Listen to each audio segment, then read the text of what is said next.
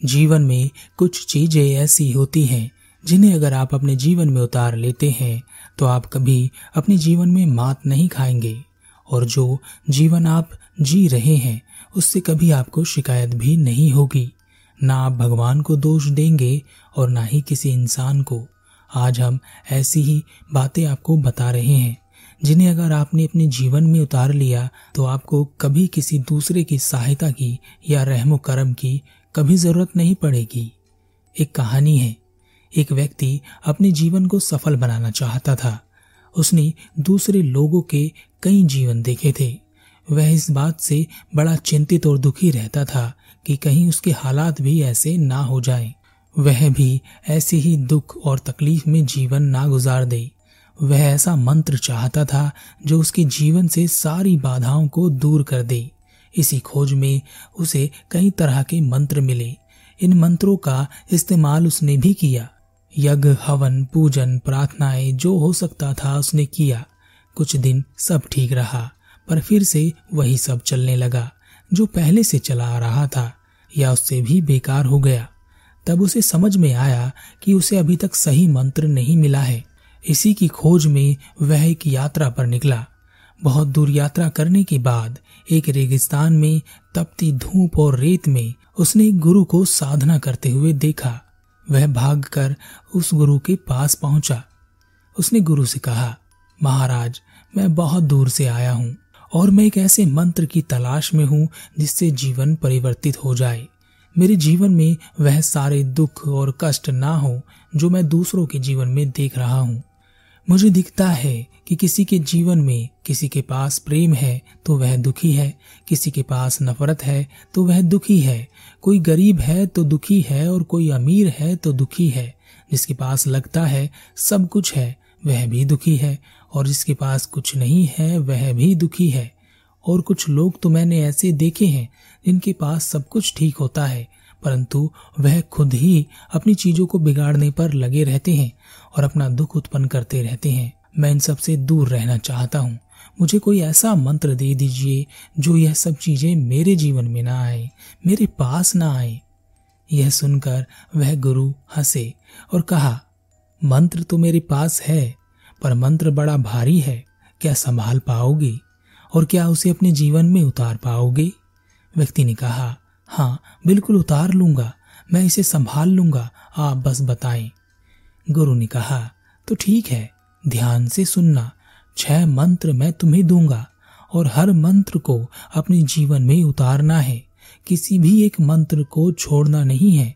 परिस्थिति चाहे जो भी हो, जब तक सब सही ना हो जाए, इस मंत्र का साथ मत छोड़ना।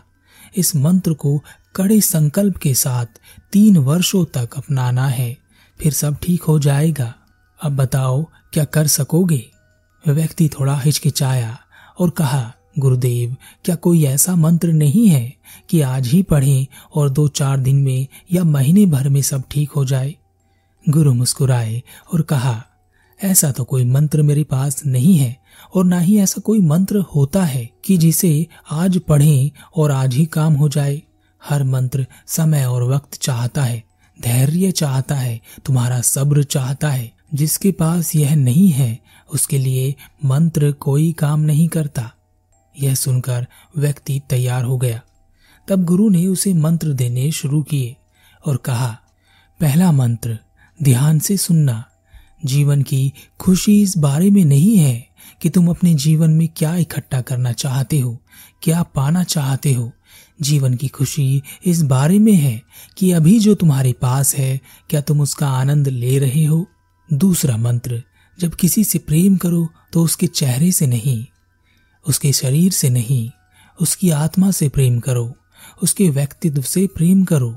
जो चेहरे से प्रेम करते हैं, वक्त के साथ उनका प्रेम क्रूप हो जाता है और प्रेम नफरत भी बन जाता है। यह प्रेम ज़्यादा दिन नहीं टिकता। तीसरा मंत्र जितनी कम चिंता करोगे, उतने खुश रहोगे। किसी चीज़ की बहुत ज़्यादा परवाह करना दुख को निमंत्रण देता है। इसलिए जितनी कम परवाह करोगे, उतने खुश रहोगे। चिंता से नहीं, कर्म से समस्या को सुलझाया जाता है। चौथा मंत्र, हम अकेले आते हैं, फिर यहाँ हमें लोग मिलते हैं। हम अपनी जान उनमें बसा लेते हैं, पर यह सब लोग एक एक करके एक दिन छोड़ देते हैं। इसलिए जीवन में खुशी चाहते हो तो यह याद रखना कि एक दिन सब छोड़ देंगे। इसलिए अकेले खुद को संभालना सीखो, अकेले खुद को बचाना सीखो, अकेले जीना सीखो। पांचवा मंत्र, अगर आप बड़ी से बड़ी मुसीबत में, बड़ी से बड़ी समस्या में, जहाँ जीवन जीने की कोई आशा भी ना रहे, सब खो जाए और मौत अच्छी लगने लगे, ऐसे समय में अगर आप सकारात्मक सोचते हैं अच्छा सोचते हैं और अपने आप को बिना किसी दूसरे की मदद के संभाल सकते हैं।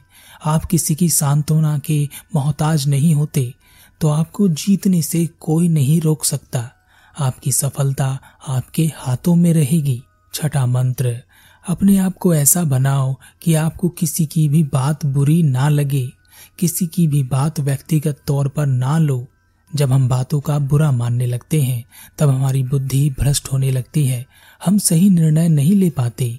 क्रोध अंतर में उतर आता है और हम अपने रास्ते से भटक जाते हैं।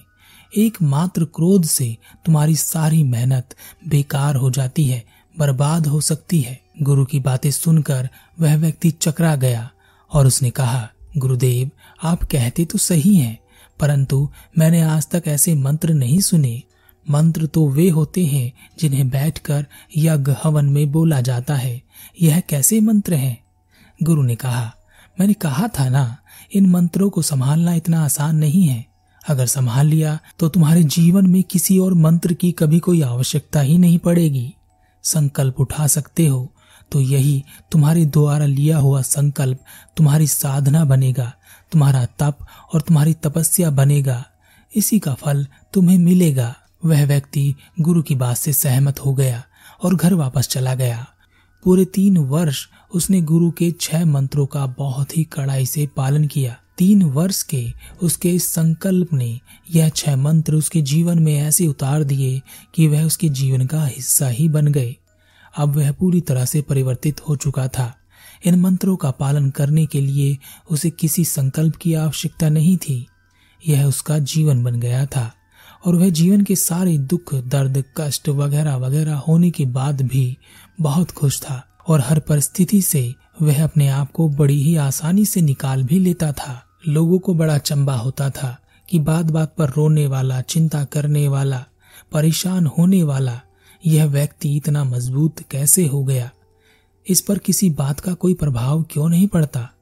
लोगों ने जब उससे इसका राज पूछा तब उसने गुरु द्वारा बताए गए छह मंत्रों को लोगों को बताया।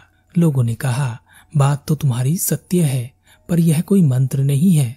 तुम पागल हो, मंत्र ऐसे नहीं होते। मंत्र तो रीति रिवाज, विधि विधान के अनुसार पढ़े जाते हैं, और उनका प्रभाव चमत्कारी होता है। व्यक्ति ने कहा, तुम अपने चमत्कारी मंत्र लेकर खुश रहो।